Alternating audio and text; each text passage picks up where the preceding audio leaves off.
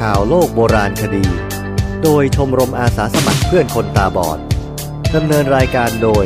วิษณุเอื้อชูเกียรติ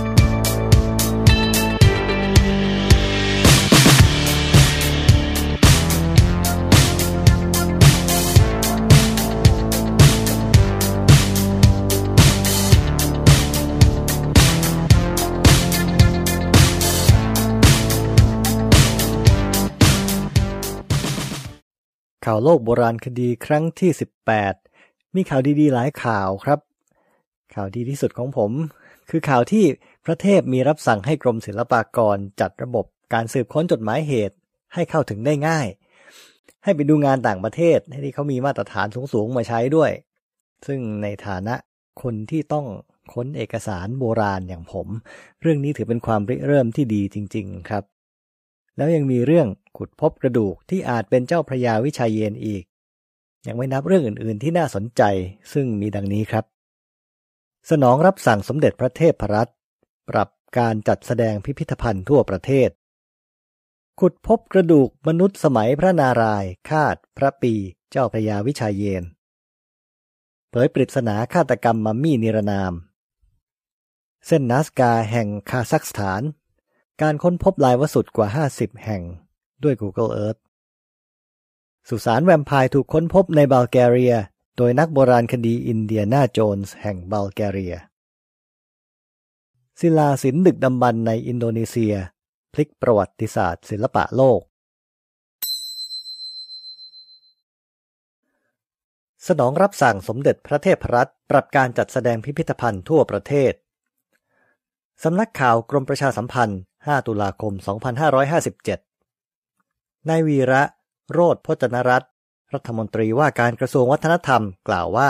จากการที่ได้มีโอกาสเฝ้ารับเสด็จสมเด็จพระเทพรัตนราชสุดา สยามบรมราชกุมารี ในการเสด็จพระราชดำเนินทรงเปิดนิทรรศการพิเศษ เนื่องในวันอนุรักษ์มรดกไทยปี 2557 ณ พิพิธภัณฑสถานแห่งชาติพระนคร ได้มีรับสั่งให้กระทรวงวัฒนธรรมที่ดูแลพิพิธภัณฑสถานแห่งชาติ หอสมุดแห่งชาติ และหอจดหมายเหตุแห่งชาติ ซึ่งเก็บรักษาโบราณวัตถุที่มีค่า ปรับการจัดแสดงให้น่าสนใจมีชีวิตชีวา พร้อมจัดส่งเจ้าหน้าที่ไปศึกษาดูงานในต่างประเทศที่เป็นต้นแบบการบริหารจัดการงานพิพิธภัณฑ์ หอสมุดแห่งชาติ และหอจดหมายเหตุแห่งชาติที่มีประสิทธิภาพ เช่น สิงคโปร์ ฝรั่งเศส อังกฤษเพื่อนำความรู้และประสบการณ์มาใช้พัฒนางานแบบมืออาชีพ และมีประสิทธิภาพ โดยมีรับสั่งให้พัฒนารูปแบบการให้บริการของหอสมุดแห่งชาติ และหอจดหมายเหตุแห่งชาติใหม่ เพื่ออำนวยความสะดวกแก่ประชาชนให้มีมาตรฐาน จัดระบบจัดเก็บเอกสารให้สามารถสืบค้นและเข้าถึงข้อมูลได้ง่าย ส่วนงานจดหมายเหตุควรร่วมมือกับหอจดหมายเหตุแห่งชาติของต่างประเทศ เพื่อขอสำเนาเอกสารมาให้คนไทยศึกษาค้นคว้าหลักฐานทางประวัติศาสตร์ ทั้งนี้กระทรวงวัฒนธรรมได้รับสนองรับสั่ง โดยมอบหมายให้นายบวรเวทรุ่งรุจี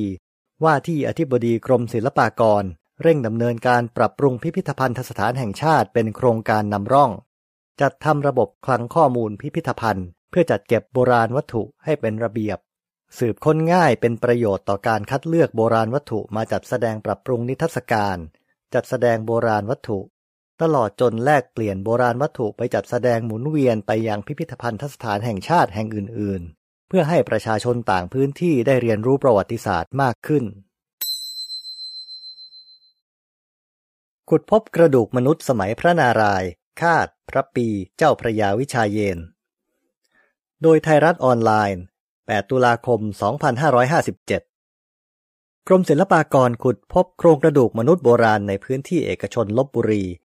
คาดสมัยสมเด็จพระนารายมหาราช สันนิษฐานเป็นพระปีและเจ้าพระยาวิชัยเยน ที่ถูกสังหารในครั้งที่พระเพทราชาก่อกบฏเมื่อปลายรัชสมัยช่วงปีพุทธศักราช 2231 เมื่อเวลา9นาฬิกา30 นาทีวันที่ 8 ตุลาคม 57 ผู้สื่อข่าวได้รับแจ้งจากนายแมน แสงอิ่มอายุ 52 ปี ชาวบ้านที่อยู่บริเวณซอยพญาอนุชิต ตำบลทะเลชุบสอน อำเภอเมืองลบบุรี จังหวัดลบบุรีว่า เจ้าหน้าที่กรมศิลปากรได้มาทำการขุดสำรวจพื้นที่บริเวณพื้นที่เอกชน ตรงข้ามวัดสันเปาโล ซึ่งเป็นโบราณสถานสมัยสมเด็จพระนารายมหาราช ที่สร้างโดยบาทหลวงชาวฝรั่งเศส จึงเดินทางไปตรวจสอบ จากการตรวจสอบ พบฐานอิฐและโครงกระดูกมนุษย์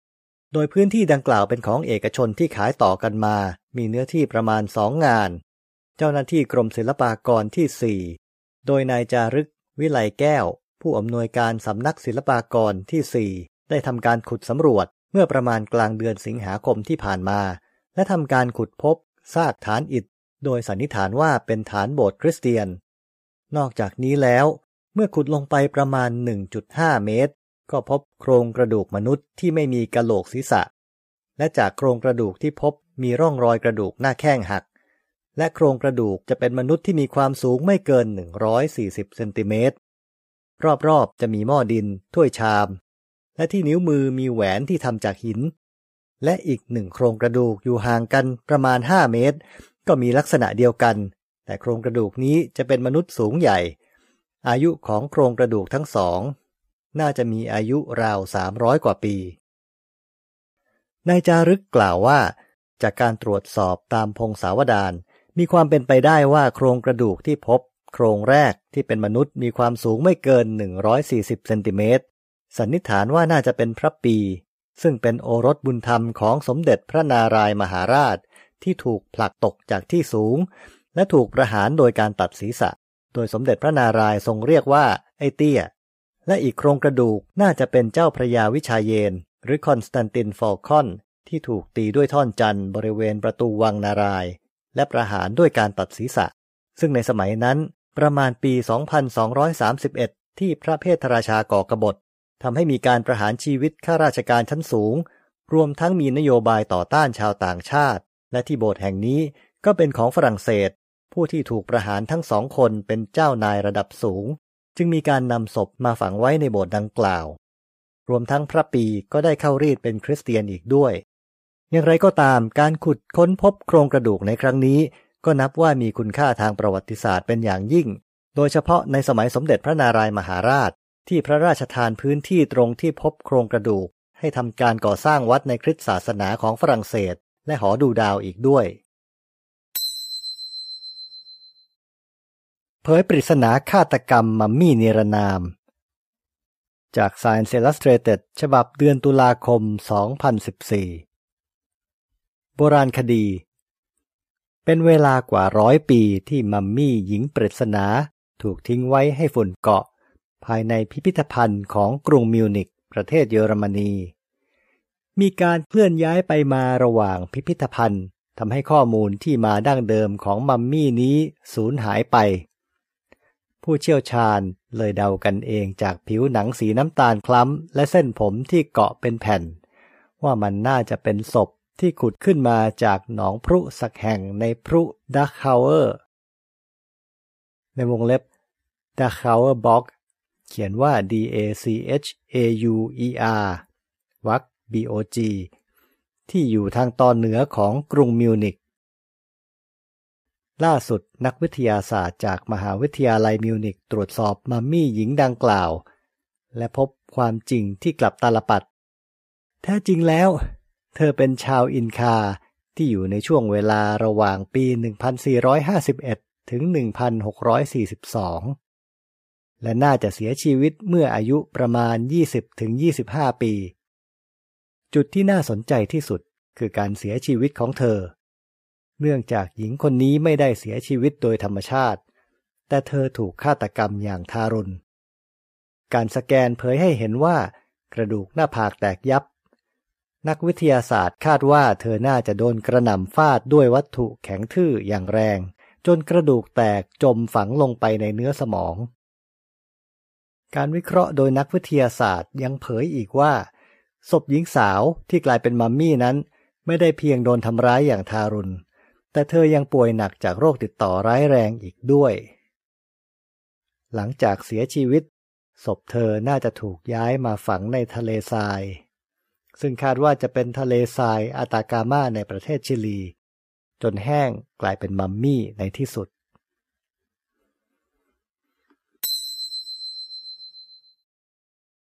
เส้นนัสกาแห่งคาซัคสถาน การค้นพบลายวสุดกว่า 50 แห่งด้วย Google Earth จาก lifescience.com โดยโอเวนจารัส 23 กันยายน 2014 นักโบราณคดีรายงานว่าหลายวสุด กว่า 50 แห่งซึ่งมีมาในสารพัดรูปร่างและหลายขนาด เช่น รูปเครื่องหมายสวัสดิกะขนาดมหึมา ได้ถูกค้นพบในภาคเหนือของประเทศคาซัคสถาน ในทวีปเอเชียกลาง โครงสร้างขนาดใหญ่เหล่านี้ส่วนใหญ่ทำด้วยเนินดิน ซึ่งเมื่อมองจากที่สูงจะเห็นเป็นลักษณะที่น่าสนใจบนภูมิประเทศ ตัวอย่างที่เรารู้จักกันดีได้แก่เส้นนัสคาในประเทศเปรู การค้นพบลายวสุดในครั้งนี้ เริ่มจากการถูกพบเห็นบนจอคอมพิวเตอร์ใน Google Earth ลายวสุดเหล่านี้ถูกออกแบบเป็นรูปร่างทรงเรขาคณิต ทั้งสี่เหลี่ยมจัตุรัส วงแหวน กากบาท และสวัสดิกะ ขนาดเส้นผ่านศูนย์กลางของลายวัสดุมีตั้งแต่ 90 เมตร ถึง 400 เมตร บางแห่งมีขนาดยาวกว่าเรือบรรทุกเครื่องบินสมัยใหม่ด้วยซ้ำ นักวิจัยบอกว่าลายวัสดุพวกนี้ถ้ามองจากพื้นดินจะเห็นได้ยาก แต่จะเห็นได้ง่ายมากจากบนฟ้า ในช่วงหนึ่งปีที่ผ่านมา คณะสำรวจทางโบราณคดีจากมหาวิทยาลัยโกสตานายของคาซัคสถาน ได้ทำงานร่วมกับมหาวิทยาลัยวิลเนียส จากประเทศลิทัวเนีย ในการตรวจสอบลายวัสดุด้วยเทคนิคต่างๆ ทั้งการขุดค้นทางโบราณคดี การตรวจใต้ผิวดินด้วยเรดาร์ การถ่ายภาพทางอากาศ และการกำหนดอายุ เมื่อเร็วๆนี้ ทีมตรวจสอบได้นำเสนอผลการตรวจสอบเบื้องต้นในการประชุมประจำปีของสมาคมนักโบราณคดียุโรป ซึ่งได้จัดให้มีขึ้นในกรุงอิสตันบูลลายวสุจำนวนมากสร้างขึ้นด้วยกองดิน แต่ก็มีบางแห่งที่แปลกออกไป เช่นแห่งหนึ่ง คือลายวสุรูปเครื่องหมายสวัสดิกะ ที่สร้างด้วยไม้สุงการขุดค้นทางโบราณคดีได้เปิดเผยซากของโครงสร้างและเตาไฟที่ลายวสุ ทำให้น่าเชื่อว่าเคยมีการทำพิธีกรรมบางอย่างที่นั่น ชนเผ่าในยุคโบราณอาจเคยใช้ลายวสุดเหล่านี้เป็นที่หมายแสดงกรรมสิทธิ์ในที่ดินก็เป็นได้ แต่สิ่งที่นักโบราณคดีบอกได้อย่างแน่นอนในขณะนี้คือลายวสุดที่พบเป็นสิ่งที่สร้างขึ้นโดยมนุษย์ตึกดำบรรแต่ใครคือผู้สร้างลายวสุดและสร้างเพื่ออะไร ยังคงเป็นปริศนาที่ไม่มีคำตอบคำถามว่า ทำไมผู้สร้างลายวสุดจึงเลือกสร้างลายเรขาคณิต ก็เป็นปริศนาอีกเช่นกัน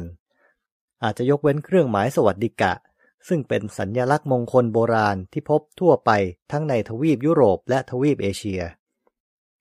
เครื่องหมายสวัสดิกะที่รู้จักกันแพร่หลายที่สุดในปัจจุบัน ไม่ใช่เครื่องหมายมงคล เพราะอยู่บนธงของลัทธินาซี ซึ่งออกแบบโดยฮิตเลอร์ทรราชผู้ก่อให้เกิดสงครามโลกครั้งที่สอง ส่วนลายวสุดที่คนทั่วไปรู้จักกันดี คือลายวสุดบนทุ่งนัสกาในประเทศเปรู ที่เรียกกันว่าเส้นนัสกา แต่นอกเหนือจากเส้นนัสกาอันโด่งดัง นักโบราณคดีได้ชี้ว่า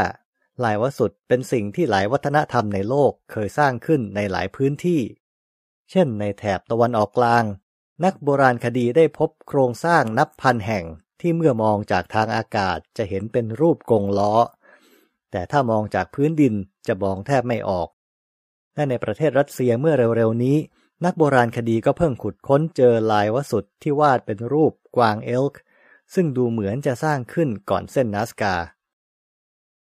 ลายวสุดโบราณยังปรากฏในหลายประเทศ เช่น สหราชอาณาจักร บราซิล และทางภาคตะวันตกเฉียงใต้ของสหรัฐอเมริกา ภาพถ่ายทางอากาศความละเอียดสูงที่ใครๆ ก็เปิดดูได้ทางอินเทอร์เน็ต ด้วยโปรแกรม Google Earth ซึ่งเกิดขึ้นในทศวรรษที่ผ่านมา ได้ช่วยให้ทั้งนักโบราณคดีอาชีพและมือสมัครเล่น ค้นพบและศึกษาลายวสุดในโลกได้ง่ายขึ้นมาก สุสานแวมไพร์ถูกค้นพบในบัลแกเรีย โดยนักโบราณคดีอินเดียนาโจนส์แห่งบัลแกเรีย จาก news.com.au 15 ตุลาคม 2014 โครงกระดูกมีแท่งเหล็กปักอก ถูกค้นพบในประเทศบัลแกเรีย นักโบราณคดีเรียกบริเวณนั้นว่า สุสานแวมไพร์ สุสานดังกล่าวถูกค้นพบโดยชายคนหนึ่งผู้มีฉายาว่าอินเดียนาโจนส์แห่งบัลแกเรีย ตามชื่อตัวเอกในภาพยนตร์ชุด Raiders of the Lost Ark เมื่อหลายปีก่อน ซึ่งเป็นอาจารย์สอนวิชาโบราณคดีและเป็นนักผจญภัยตัวยงศาสตราจารย์นิโคไล ออฟคารอฟก็มีงานอดิเรกแบบเดียวกับอินเดียนาโจนส์ คือชอบขุดค้นและเปิดเผยปริศนาของอารยธรรมโบราณ การค้นพบเกิดขึ้นขณะที่ศาสตราจารย์นิโคลัยกำลังขุดค้นอยู่ในซากปรักหักพังของเมืองเพอร์เพริคอน เมืองโบราณทางตอนใต้ของบัลแกเรีย เมืองนี้เคยรุ่งเรืองมาตั้งแต่ 5,000 ปีก่อนคริสตกาล แต่เพิ่งมาถูกค้นพบอีกครั้งเมื่อ 20 ปีมานี้เอง และเชื่อกันว่าเป็นที่ตั้งของวิหารแห่งเทพเจ้ากรีกแห่งหนึ่งด้วย มาตอนนี้มันยังได้ชื่อว่าเป็นที่ตั้งสุสานแวมไพร์อีกต่างหาก ศาสตราจารย์นิโคลัยหรืออินเดียนาโจนแห่งบัลแกเรีย อธิบายว่า โลหะที่ถูกพบปักอยู่ในโครงกระดูก มีไว้เพื่อป้องกันไม่ให้ซากศพลุกขึ้นมาและกลายเป็นผีดูดเลือดแวมไพร์เที่ยวอารวาสสังหารผู้คน เป็นไปได้ว่านี่เป็นอีกตัวอย่างหนึ่ง ของพิธีกรรมกวาดล้างแวมไพร์ในสมัยโบราณ พิธีกรรมนี้มักใช้กับคนที่ตายอย่างไม่ปกติ เช่นฆ่าตัวตายด้วยศาสตราจารย์นิโคลัยเชื่อว่าโครงกระดูกที่พบในหลุมศพ น่าจะเป็นของชายอายุประมาณ 40-50ปีขึ้นไป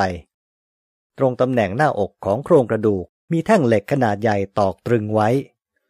หลุมศพแห่งนี้มีอายุอยู่ในราวครึ่งแรกของคริสตศตวรรษที่ 13 หลุมศพอีกหลุมหนึ่งที่ถูกพบใกล้กัน มีโครงกระดูกของหญิงสาวกับเด็ก การวางร่างทั้งสองเป็นการวางในท่าของพระแม่มารีกับพระบุตร ตามที่เห็นในรูปเคารพที่มีอยู่ทั่วไปในยุโรปตะวันออก ซึ่งศาสตราจารย์นิโคลัยบอกว่า การฝังแบบนี้ทำไว้เป็นเสมือนการสวดอ้อนวอนให้พ้นภัยกาลโรค สุสานแห่งนี้นับเป็นสุสานแวมไพร์แห่งที่สามที่ถูกค้นพบในบัลแกเรีย สุสานสองแห่งที่ถูกค้นพบแล้วในปี 2012 และ 2013 ตั้งอยู่ห่างจากสุสานแห่งเมืองเพอร์เพริคอน 320 กิโลเมตรไปทางตะวันออก ศิลาศิลป์ดึกดำบรรในอินโดนีเซีย พลิกประวัติศาสตร์ศิลปะโลก สำนักข่าว ABC ออสเตรเลีย 9 ตุลาคม 2014 ภาพวาดในถ้ำบนเกาะสุลาเวสีประเทศอินโดนีเซีย ได้รับการกำหนดอายุอย่างแน่นอนอยู่ที่ 40,000 ปีตามรายงานของนักวิจัย การค้นพบนี้เป็นเสมือนการตอกฝาลงให้กับความคิดที่ว่าชาวยุโรปคือคนกลุ่มแรกในโลกที่สร้าง rock art หรือศิลาศิลป์นี่คือคำของนักโบราณคดีและเคมีธรณีวิทยา ดรแม็กซีมออแบร์ แห่งมหาวิทยาลัยกริฟฟิธหลายคนคิดว่า เคยมีสิ่งวิเศษเกิดขึ้นในยุโรป แล้วเลยบอกว่านี่แหละ คือที่ที่มนุษยชาติก้าวเข้าสู่ยุคใหม่อย่างแท้จริง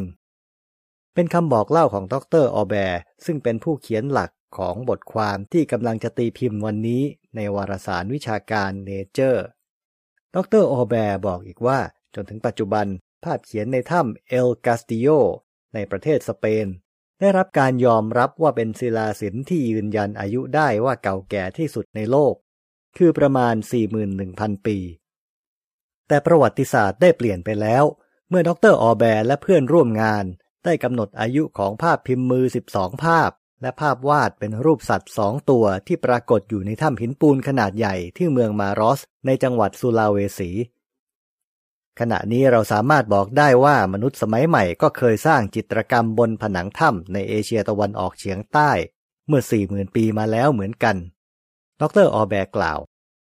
ภาพวาดทั้งหมดซึ่งรวมถึงภาพของตัวบาบีรูซา ซึ่งเป็นภาษาอินโดนีเซีย แปลว่า หมูกวาง ถูกวาดขึ้นโดยใช้สีที่ทำจากเหล็กออกไซด์ หรือสนิมเหล็ก ผสมน้ำ ภาพเหล่านี้ถูกค้นพบมาตั้งแต่ทศวรรษคริสต์ศักราช 1950 แต่นักวิชาการในสมัยนั้นคิดกันว่าภาพมีอายุเพียง 3,000ถึง4,000 ปี แต่เมื่อใช้วิธีกำหนดอายุที่แม่นยำมากที่เรียกว่าการกำหนดแบบ U series อย่างที่ใช้กำหนดอายุของภาพวาดที่ถ้ำเอลกาสติโยอายุของภาพที่มารอสก็เปลี่ยนไป กลายเป็นว่าหลายภาพในนั้นมีอายุไม่น้อยกว่า 40,000 ปี หมายความว่ามันเก่าพอๆกับภาพวาดในถ้ำของยุโรป ออแบกับเพื่อนร่วมงาน วัดค่าอัตราส่วนไอโซโทปของยูเรเนียมกับทอเรียมในตะกอนปูนถ้ำชนิดหนึ่งที่เรียกกันว่าคอรลอยด์หรือข้าวโพดขั้วถ้ำซึ่งเป็นหินย้อยขนาดเล็กที่เกิดขึ้นเคลือบผิวหน้าของภาพวาด ออแบอธิบายว่า เราไม่มีทางกำหนดอายุของภาพวาดโดยตรง แต่เรากำหนดอายุของแคลเซียมคาร์บอเนตที่เคลือบผิวของภาพวาดได้ ข้อมูลที่พบใหม่อาจหมายความว่ามนุษย์พัฒนาศิลปะขึ้นก่อนออกจากจุดกำเนิดในทวีปแอฟริกา และนำศิลปะไปพร้อมกับการอพยพสู่ยุโรป และไปสู่เอเชียตะวันออกเฉียงใต้ หรืออาจหมายความว่ามนุษย์พัฒนาศิลปะขึ้นอย่างเป็นเอกเทศ แต่ละภูมิภาคของโลกสร้างศิลปะของตัวเองได้ สิ่งสำคัญที่ได้จากการศึกษาครั้งนี้คือ การเลิกยึดติดกับแนวคิดที่มองยุโรปเป็นศูนย์กลาง ดรบรูโน่เดวิดนักโบราณคดีแห่งมหาวิทยาลัยโมเนช เห็นด้วยกับบทความวิชาการเรื่องนี้ เขาบอกว่า การค้นพบจากสุลาเวสีที่ออแบกับเพื่อนร่วมงานนำมารายงานเป็นเรื่องที่เด่นมาก และมีความสำคัญอย่างที่สุดสำหรับการสร้างความเข้าใจจุดกำเนิดของเราในฐานะเผ่าพันธุ์วัฒนธรรม ผู้มีความสามารถสื่อสารกันได้ด้วยสัญญลักษณ์ เมื่อปีที่แล้วเดวิดเป็นผู้ช่วยในการกำหนดอายุศิลาศิลป์ที่เก่าแก่ที่สุดในออสเตรเลีย ซึ่งมีอายุ 28,000 ปี เขาเองก็เห็นว่าความรู้ใหม่ทำให้การถกเถียงเรื่องจุดกำเนิดของศิลปะ ย้ายประเด็นจากยุโรปไปมองทางทิศตะวันออกของทวีปแอฟริกาแทน ออสเตรเลียเองก็มีศักยภาพที่จะมีศิลปะที่เก่าพอๆกับภาพเขียนที่สุลาเวสี หรืออาจจะเก่ากว่าก็ได้ เดวิดบอกว่า สิ่งที่พวกเราหลายคนถามกันอยู่ก็คือ มนุษย์สมัยใหม่ออกจากแอฟริกาพร้อมกับความสามารถอันเพียบพร้อมในการสร้างศิลปะที่ซับซ้อน หรือมีการพัฒนาระหว่างการอพยพเดินทางจากแอฟริกาไปยังติ่งตะวันออกของทวีปเอเชีย แล้วต่อลงไปถึงออสเตรเลียเมื่อห้าหมื่นปีก่อน ในภาพนี้ยุโรปไม่ได้มีบทบาทอะไรเป็นพิเศษเกี่ยวกับจุดกำเนิดของศิลปะ เพราะมนุษย์สมัยใหม่เข้าครองยุโรปหลังจากนั้น คือเมื่อ 40,000 ถึง 45,000 ปีมาแล้ว แต่เขาก็ยอมรับว่า ถ้าในอนาคตมีคนพบว่ามนุษย์สมัยใหม่ไปยุโรปก่อนหน้านั้น นักวิชาการก็ต้องกลับมาคิดกันใหม่ ศาสตราจารย์แบรดพิลแลนส์นักธรณีวิทยาแห่งมหาวิทยาลัยแห่งชาติออสเตรเลีย ศึกษาลายแกะสลักของชนพื้นเมืองออสเตรเลียที่คาบสมุทรเบอร์รัป เขาเห็นด้วยว่าบทความวิชาการของออแบร์มีความสำคัญมาก และบอกว่า ความคิดเกี่ยวกับที่มาของศิลาศิลป์วนเวียนอยู่กับยุโรป ซึ่งก็สมเหตุสมผลอย่างชัดเจน เพราะหลักฐานศิลาศิลป์ที่เก่าแก่ที่สุดที่เคยมีการค้นพบอยู่ที่นั่น ทีนี้คุณก็ต้องกลับมาคิดแล้วว่า การค้นพบใหม่นี้มีความหมายต่อศิลาศิลป์และการกระจายเผ่าพันธุ์ของมนุษย์อย่างไร คราวนี้ผมบัญญัติศัพท์เองอีกแล้วครับคำว่า rock art ซึ่งผมคิดว่าไม่เห็นต้องใช้ทับศัพท์ภาษาอังกฤษอะไรเลยคำง่าย ๆ แค่นี้ ผมบอกว่าศิลาศิลป์ก็น่าจะฟังรื่นหูดี แล้วยังมีโอกาสได้ใช้คำที่ผมบัญญัติไว้ในคราวก่อนๆคำหนึ่งด้วย คือคำที่แปล geoglyph ว่าลายวสุด ก็ยังพูดได้คล่องปากอยู่นะครับ รายการข่าวโลกโบราณคดี ที่ซึ่งข่าวใหม่มีแต่เรื่องเก่า เป็นรายการของชมรมอาสาสมัครเพื่อนคนตาบอดดำเนินรายการโดยวิษณุเอื้อชูเกียรติสำหรับวันนี้ข่าวโลกโบราณคดีครั้งที่ 18 จบลงเพียงเท่านี้ สวัสดีครับ